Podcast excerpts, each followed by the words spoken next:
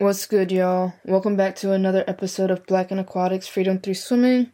This week I'm going to highlight Copacabana Surf Village in Dakar, Senegal. I was reading an article featured in The Guardian and I thought this was pretty cool and I wanted to highlight it on the podcast. So let's get into it.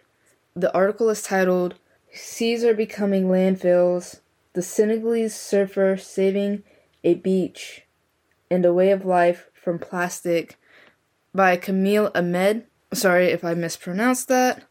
The article highlights Babacar Thiaw, hopefully I said that correctly, and what he's doing with his surf village that he founded with his father almost two decades ago, or about two decades ago, and what they're doing to help keep their oceans clean.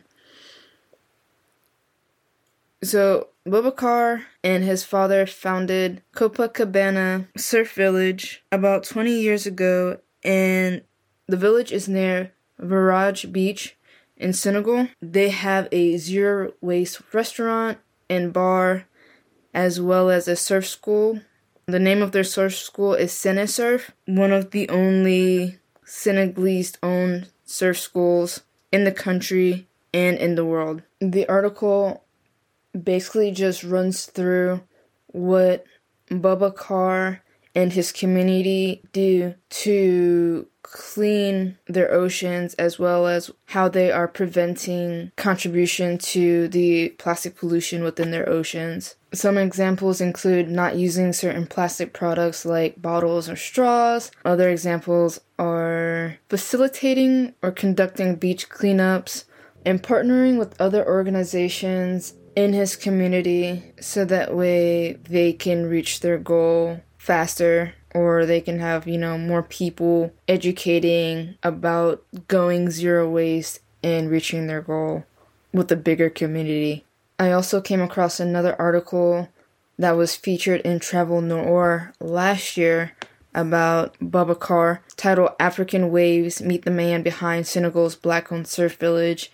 And I'm going to link that article in the show notes, along with the first article featured in The Guardian, as well as their website, because it's not every day that you hear about a black owned surf village anywhere, honestly.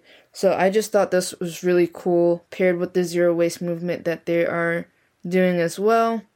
Love what they're doing. One day I hope to visit the village I think that would be a really cool experience for myself. And surfing is actually the next aquatic sport that I do want to learn. Hopefully, by then, when I do go visit, I would already know how to surf.